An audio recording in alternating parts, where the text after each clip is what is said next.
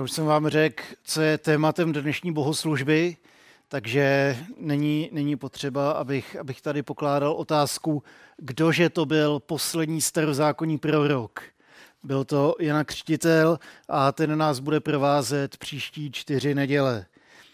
Jan byl Ježíšovým bratrancem, a jeho narození doprovázel silný příběh víry a svědectví jeho rodičů. Jan byl prorokem, kazatelem i mučedníkem.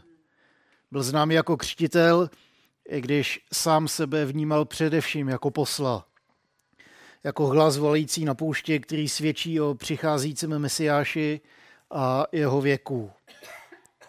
A dneska se podíváme na první část toho příběhu o Janovi. A Jan dneska třikrát řekne, kým není, aby silnějš vyznělo, kým skutečně je.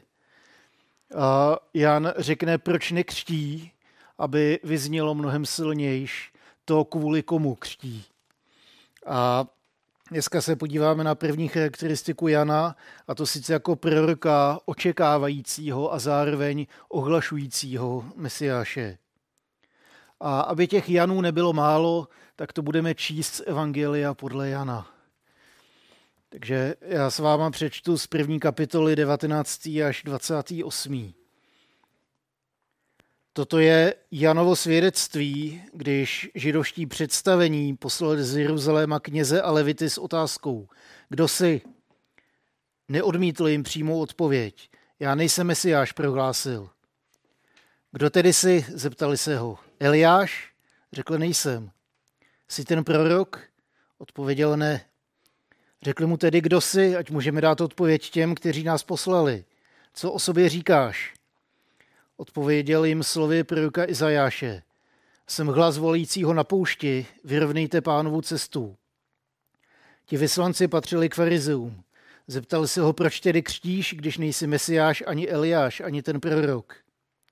Já křtím vodou, odpověděl Jan, ale mezi vámi už povstal někdo, koho neznáte. To je ten, který přichází po mně. Jemu nejsem hoden ani rozvázat řemínek sandálů. To se stalo v Betánii za Jordánem, kde Jan křtil. Tady to je jeden z těch textů, ke kterým se přiznám, že jsem vždycky jenom tak rychle prolítnul, protože jsem se už těšil na to vyprávění o Ježíšovi. Nevím, jestli to s Janem Křtitelem máte podobně, vždycky jsem ho předskočil, že jo, to je ten předskokán, ale já jsem tady kvůli té hlavní kapele. A vždycky jsem mu tak rychle přelít a přesto o něm referují všechny čtyři evangelia. A jestli něco najdete ve všech čtyřech evangelích, tak je to natolik důležitý, aby, aby stálo za to vědět, o čem to je. A ty nejdůležitější body Eh, toho, čemu věříme, najdeme ve všech čtyřech evangelích. A proto považuji za důležitý podívat se i na Jana Křtitele trošku podrobnější. Co o něm vlastně víme? Byl kněžského původu, jeho matka Alžběta pocházela z Aaronových dcer, zatímco jeho otec Zachariáš byl knězem z rodu Abíja a sloužil v jeruzalemském chrámu. Říká se o nich, že oba dva byli před Bohem spravedliví, chodili ve všech hospodinových přikázáních a nařízeních bez úhony. To, co Jan dělal, to, že křtil, mu vysloužilo přes dívku, se kterou ho pak začali lidé identifikovat. Janovo evangelium ale přízvisko křtitel nepoužívá. Jan píše pouze o Janovi. A o Janovi se kromě evangelií můžeme dočíst ještě taky u židovského historika Josefa Flávia, který působil v prvním století.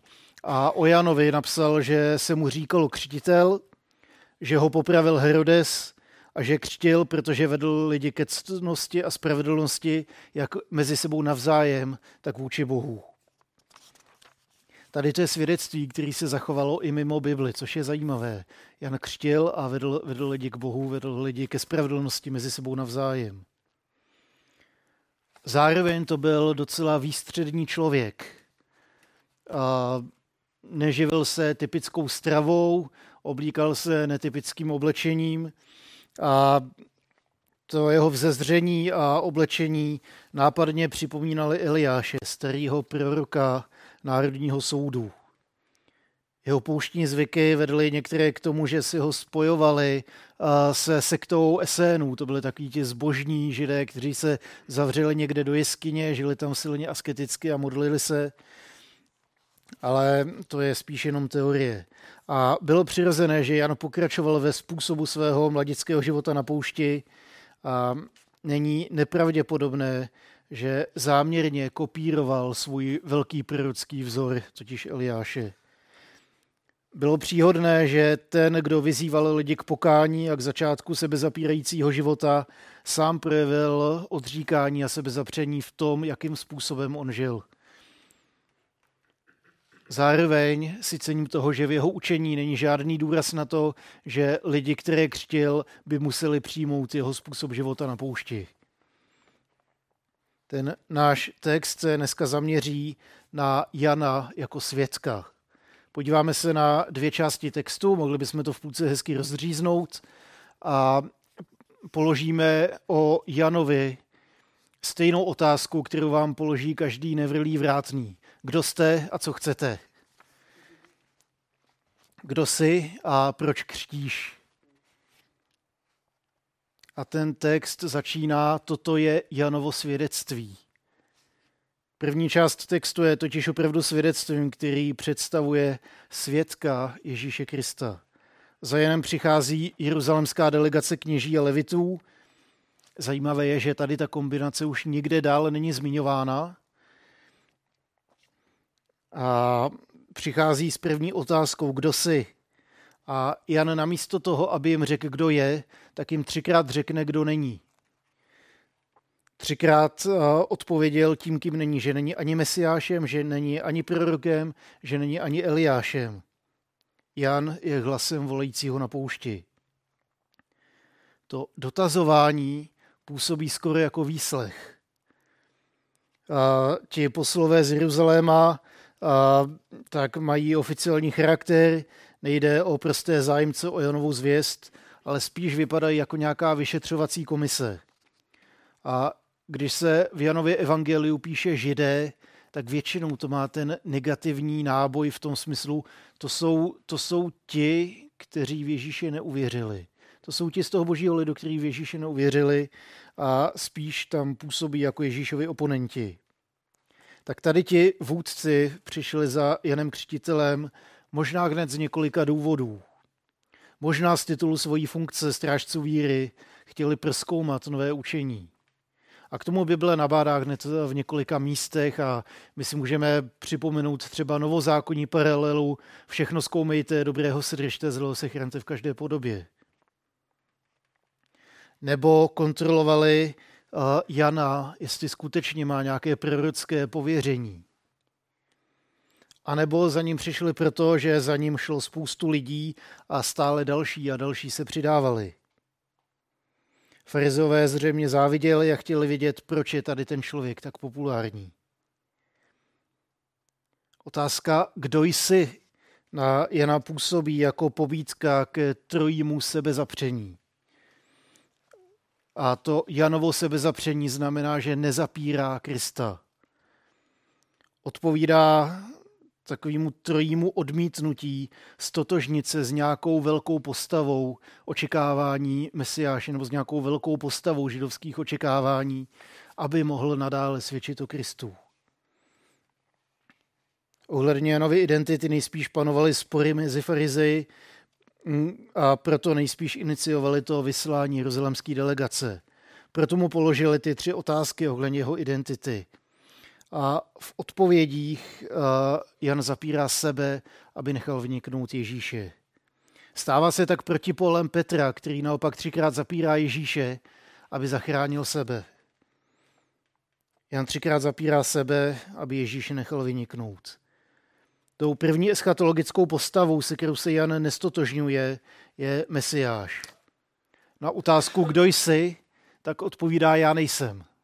Já nejsem Mesiáš volí negativní verzi slov, kterými se naopak Ježíš představuje v Janově evangeliu sedmkrát. Já jsem ten dobrý pastýř, já jsem ty dveře do ovčince, já jsem vinářeva, já jsem světlo světa a tak dále. A sedm jako číslo plnosti, tak sedmkrát Ježíš říká já jsem aby eh, byl silný důraz položený na to, že on je Mesiáš, on je Boží syn. Naopak Jan říká, já nejsem, já nejsem Mesiáš. Já na ní teprve ukazuju, já o něm svědčím, já vás k němu chci přivést. Jan není ani Eliášem, dlouho očekávaným prorokem, který podle Malachiáše bude předcházet den hospodinův. Židé očekávali Eliášův návrat jako předzvěst božího soudu a nastolení mesiářského věku. A do třetice Jan řekl, že není ani prorokem. Nejen tak leda, jakým prorokem, ale tím prorokem, o kterém mluvil Mojžíš, když předvídal, po mně přijde prorok, jako, jako jsem byl já, a ten vás uvede k hospodinu. Hospodin tvůj Bůh ti z prostřed tvých bratrů vzbudí proroka, jako jsem já, toho poslouchejte. Jan to není. Ježíšovi se připisuje prorocký titul a on je skutečně tím prorokem, který ho máme poslouchat. Zároveň je tím králem, za který máme jít, zároveň je tím mesiášem, ve kterýho máme věřit. Jan nepřijal ani tady tu roli, protože chtěl nechat vyniknout Ježíše jako toho pravýho proroka, kterýho boží lidé mají poslouchat. Ale ta jeruzalemská vyšetřovací komise se nespokojila s tím, že uh, oni za ním přišli, řekli, kdo seš, a on říkal, já nejsem. Nevím, jestli to taky tak máte rádi, když se zeptáte, kdo seš a, a někdo, někdo začne, no já nejsem to, co si myslíš. Jak víš, co si myslím? Já nejsem ten, koho hledáte, jak víš, koho hledám. Tak ani Rizonolská vyšetřovací komise se nespokojila s tím Janovým sebezapřením a požadovali nějakou odpověď. A tak se znovu ptají, a kdo teda seš? Co o sobě říkáš? A na to Jan reaguje citací Izajášova proroctví, který jsme četli na začátku bohoslužby. Já jsem hlas volajícího v poušti. Jan se identifikuje právě jako ten hlas volajícího v poušti, protože chce zdůraznit, že poselství je důležitější než posel. Nechce, aby jeho svědectví bylo rozptýleno tím, že se mu postaví do cesty a lidé uvidí spíš výstředního muže, spíš nějakého bláznivého proroka, spíš velice moudrýho muže, víc než toho mesiáše, o kterém svědčí. Poselství je víc než posel. Nechce, aby ať už jako výstřední muž, jako skvělý řečník, jako postava přitahující zástupy, se stal tím kamenem úrazu těm, kdo chtějí přijít až k Mesiáši. Křtitel je pouze a výlučně hlasem a jeho osoba se zcela ztrácí za jeho svědectvím. A tady to je krásný, krásný svědectví o Janovi a možná i výzva pro nás. Je naše svědectví skutečně silnější než nějaký ty věci kolem toho, které můžou být na překážku? Když jsme tlačeni do nějaké role, tak možná zkusme být jako Jan, nebýt ten mesiáš, ani Eliáš, ani ten prorok, ale ten, kdo ukáže na Krista. Ono je těžký nechat ustoupit naše já, který by si rádo ohřálo ještě nějakou dobu navíc v té záři reflektorů. Ale naším úkolem je ustoupit, aby zazářil Ježíš. A proto i tady ten text o Janovi vnímám jako jakýsi volání k tomu ustoupit, aby Ježíš mohl tady stát místo mě. A ta slova zní tak dobře, že to není tak snadný. Když, když vám někdo řekne, jo, tak ty jsi fakt dobrý. Tohle se ti opravdu povedlo. Ty jo, to je fakt moudrý, co říkáš. S Janem ale jsme volaní k tomu říct, to ne já, to Ježíš. Jan neustále strhával pozornost na Ježíše. Nejde o to, kdo já jsem, ale o tom, kdo je Ježíš. Nejde o to, jestli já křtím tak nebo tak, ale kvůli tomu, koho křtím. Ta druhá část našeho textu se věnuje otázce křtu a tak se přesouváme od Jana ke křtiteli. Delegace hodnostářů z Jeruzaléma přichází s otázkou, proč teda křtíš, když nejsi ani Mesiáš, ani prorok, ani Eliáš. Vzhledem k sebezapření Jana je přirozená tady ta otázka po důvodu toho křtu. A tomu poskytlo další příležitost k rozlišení mezi službou vlastní a mezi tím, co eh, slouží Kristu. Janova odpověď znovu strhává pozornost k pravýmu mesiáši. K mesiáši, který ho teprve očekává. Křtitel ve své odpovědi obrací pozornost eh, ke Kristu a svoji charakteristickou činnost jakoby umenčuje. Nejde o to, že já jsem křtitel, nejde o to, že já křtím, ale jde o toho, který ho tím křtem zjistuju. Jeho konstatování, jak křtím vodou, zřejmě znamená pouze vodou. Můj křest není nic víc než voda, ale za mnou přichází Mesiáš a ten je mnohem větší než já. Já přišel křtít proto, aby zjevil toho, koho ještě sám nezná. Za zmínku možná stojí takový pozorování, že nikde se tam nepíše, co ten křest je, jak probíhá, co to znamená. Evangelista předpokládal, že všichni vědí, o co jde. V jeho době totiž byla křest celkem běžná záležitost nejrůznějších kultů, náboženství. Věřím, že i židovství mělo celou řadu nějakých očistných rituálů, které byly velice podobný křtu. V čem Janův křest byl počátkem něčeho nového, že mluví o jednom křtu. Že to není nějaký rituál, který musíte vykonat po každý, když něco, ale že stačí jednou provždy. A o to víc potom ten opravdový křest, který váže ke Kristu. Křest má v sobě velkou symboliku umírání starého já, povstávání k novému životu. Je to viditelný projev neviditelný víry. A je to viditelný projev víry v toho, v jehož jméno se křtíme. To, o co ale jde, není křest samotný. Není to o křtu a spolu s Janem vyznáváme, že mnohem důležitější je ten, kvůli kterýmu se křtíme. Jan na ní znovu a znovu strhává pozornost i při dotazu na křest. Mezi vámi postal ten, koho neznáte. Hlavním bodem té pasáže je odlišení hlasatele od osoby, kterou ohlašuje. Už stojí uprostřed, tady na ústředním místě, ale dosud stojí nepoznán. Ježíš není jako mesiáš rozpoznatelný, dokud se sám nedá poznat. A tady vidím další symboliku. Ježíš už je mezi těmi, kterými je zjistován. Oni, on není daleko, není potřeba za ním podniknout nějakou hrdinskou výpravu. Není potřeba e, vykonat nějakou svatou pouč na svaté místo, e, možná plnou nebezpečí nebo, nebo nějakých tajemství.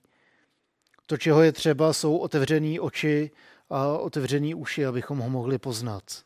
A k němu nás volá ten hlas v pustině. Samotný hlas v pustině nám ale nepomůže.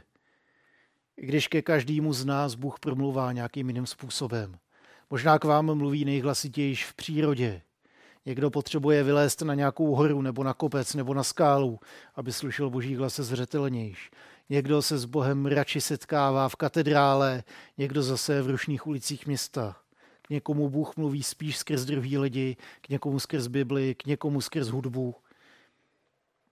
Když ale mluví, tak mění životy. A když promluví, tak zároveň zjišťujeme, že nebyl nikde daleko, ale že většinou stojí hned vedle.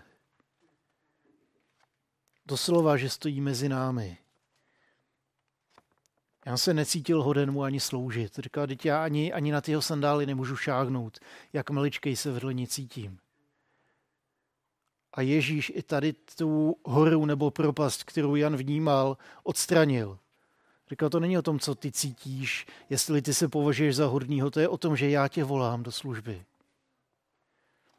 Ježíš křest nepotřeboval, ale stejně přišel k Janovi a nechal se od něj pokřtít. Takovýho ho Ježíš povolává. Pokřti mě.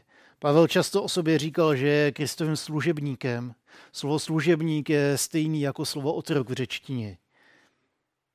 I jeho Ježíš povolává ke službě, možná právě kvůli a možná schválně navzdory jeho námitkám. Kdo se mohl cítit méně hodný než Pavel, který byl vrahem církve a přesto jeho Ježíš volá, pojď, následuj mě, zvěstuj mě dál. Ježíš je už mezi těmi, kterým je zvěstován. Není potřeba podniknout nějakou hrdinskou výpravu, není potřeba promodlit se až do nebe. Občas potřebujeme ten hlas volajícího v pustině, ale především potřebujeme boží milost, aby jsme ten hlas vůbec mohli zaslechnout. A pak zjistíme, že nebyl nikde daleko, ale naopak, že nám může být velice blízko. Tak nechme se zavolat, nechme se oslovit a nechme se proměnit. Amen.